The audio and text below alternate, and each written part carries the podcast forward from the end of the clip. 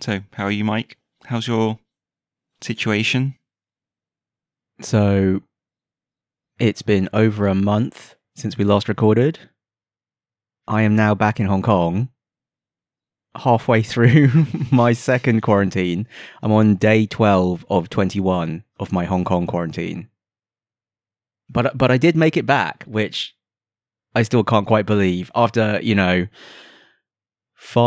5ish months, I did finally make it back to Hong Kong. I, I literally, you know, I I kept expecting something to go wrong at the last minute.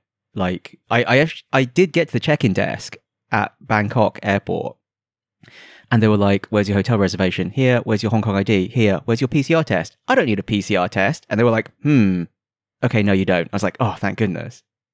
I thought they were going to deny me boarding for not having a PCR test, even though I technically didn't need one. Anyway, yeah, so I made it back. How, how are things? Are you happy with the arrangements? What in quarantine? Yeah. I mean, it's okay. I say it's okay. Better or worse than expected? Uh, worse. Considerably.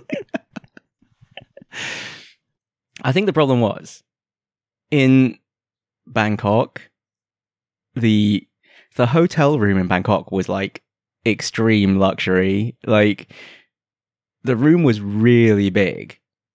I think it was it was over 400 square feet. You know, it was like this massive room.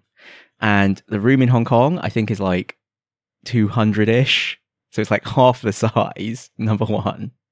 And the most bizarre thing okay, technically there is a window, but the window is frosted glass. So I have not seen the outside world.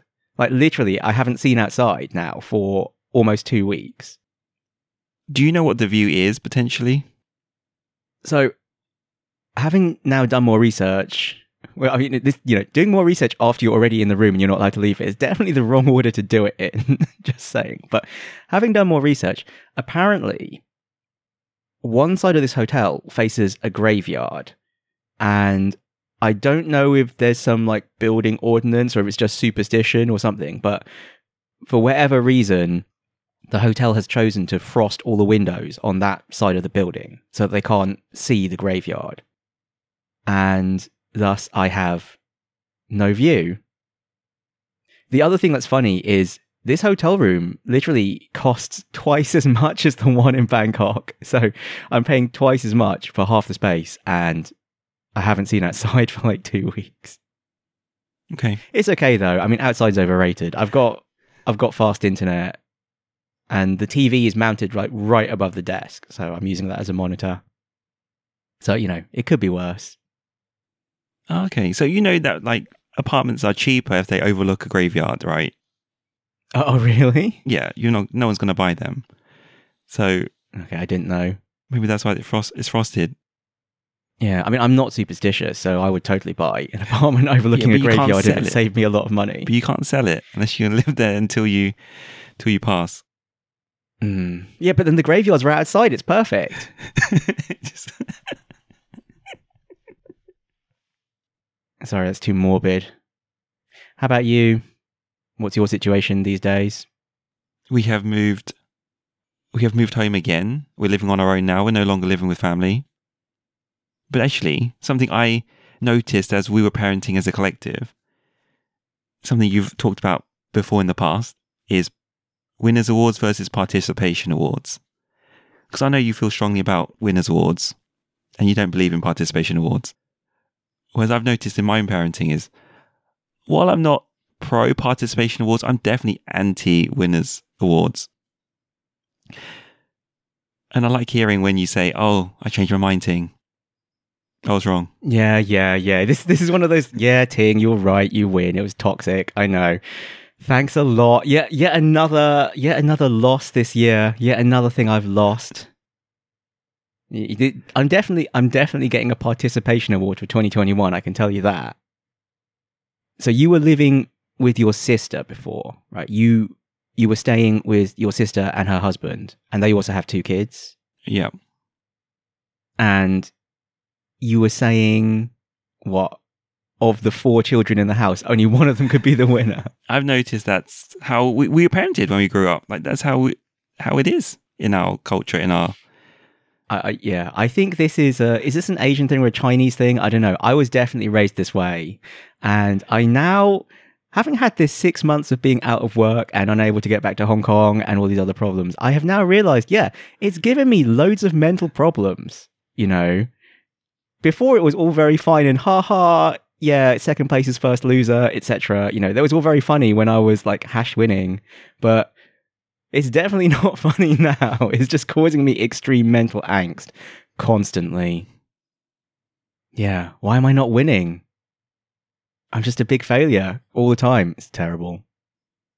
That you're not. Okay, just in case we leave I, it. I love the fact not. you're smiling. I love the fact that you're smiling while I'm feeling this like physical pain from anxiety, you know, from this emotional void in my heart from being raised in this way. What I need to do is dig into the archives and recover young Mike and say how second loser, Recover second winner. young toxic Mike. Recover toxic Mike who's just like Hufflepuff is loser house. Yeah.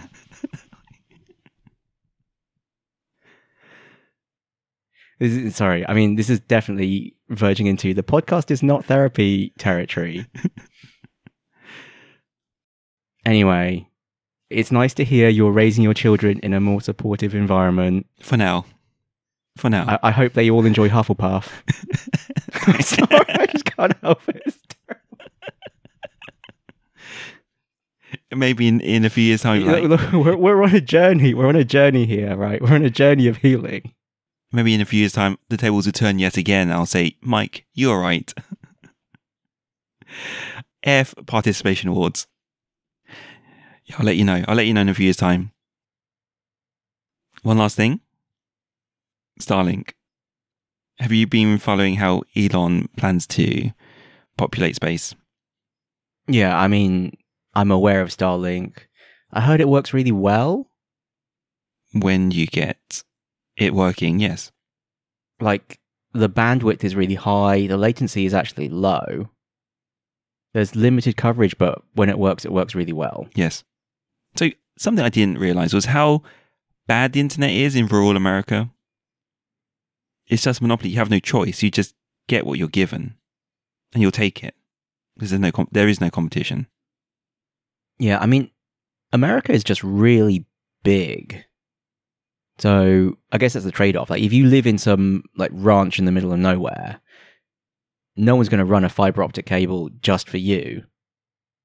I mean, it doesn't even have to be a ranch in the middle of nowhere. You could just be on some small town, I guess, that's not in a major city, and that's that's itself going to be hard to connect. So, yeah, wireless internet, even 5G internet's pretty amazing, actually. Oh You know, gone are the days when anything other than wide internet is terrible. Like, I tried out some, I tried out even some 4G internet. You know, I had to, I had to use internet from my phone when I was in the UK over Christmas, living in that village, and even that was pretty good. Like, you know, I was, I could play COD with good ping, so maybe it's the future. I don't know. Although. Is it the future or is it the end of all things? Like, is is Elon just kind of totally f- everyone over again? Like, Elon, Elon's ruined me on the crypto. Actually, he hasn't ruined me on the crypto. He actually gave me an amazing opportunity, except I threw away the lottery ticket. Damn it. The pain. it wasn't as simple as a lottery ticket. You didn't. You couldn't just turn up with the ticket. It was more complicated than that. I, I couldn't predict what Elon was going to do.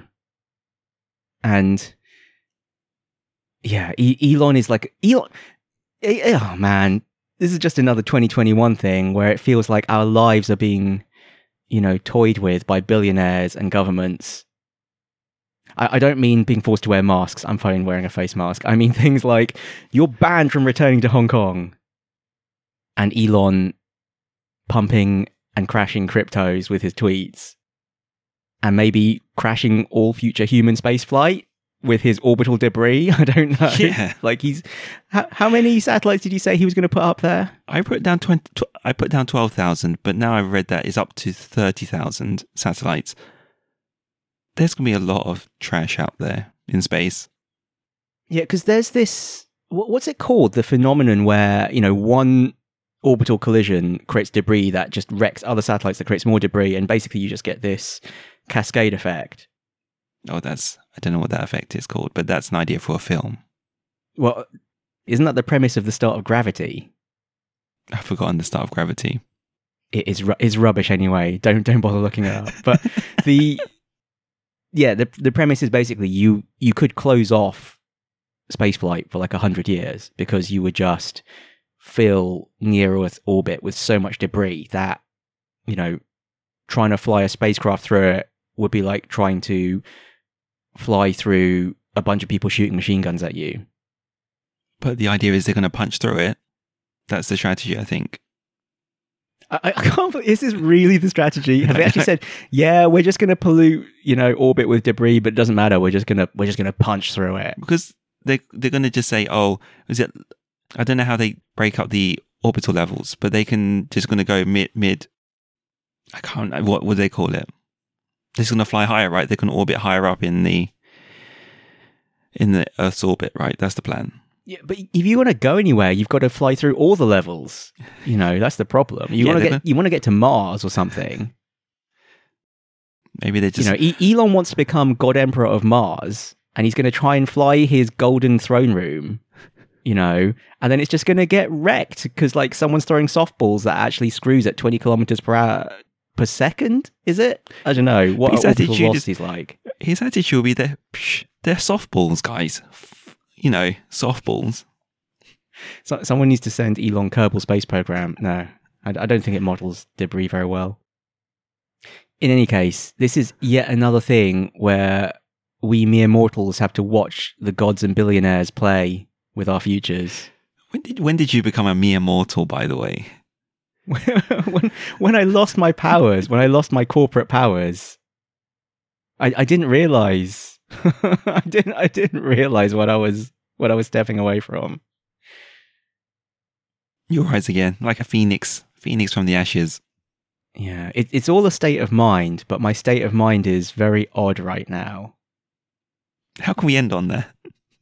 We need to insert a clip where you're saying, "I crush fools for breakfast." Oh no, the the crusher has become the crushee. The the weight of the world is is squashing me flat.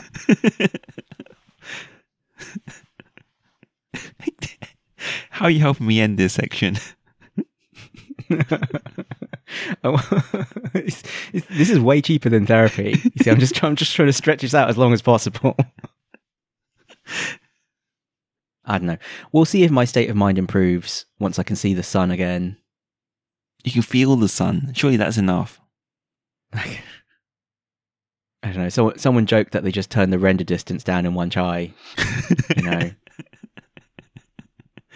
there's just, there's just occlusion culling. So someone got the occlusion culling volume wrong, and, and thus nothing's rendering outside my window. Is is it there? I don't know. Maybe, maybe the physics isn't working, and all the cars are just clipping into each other. You're not in Hong Kong. You can't tell.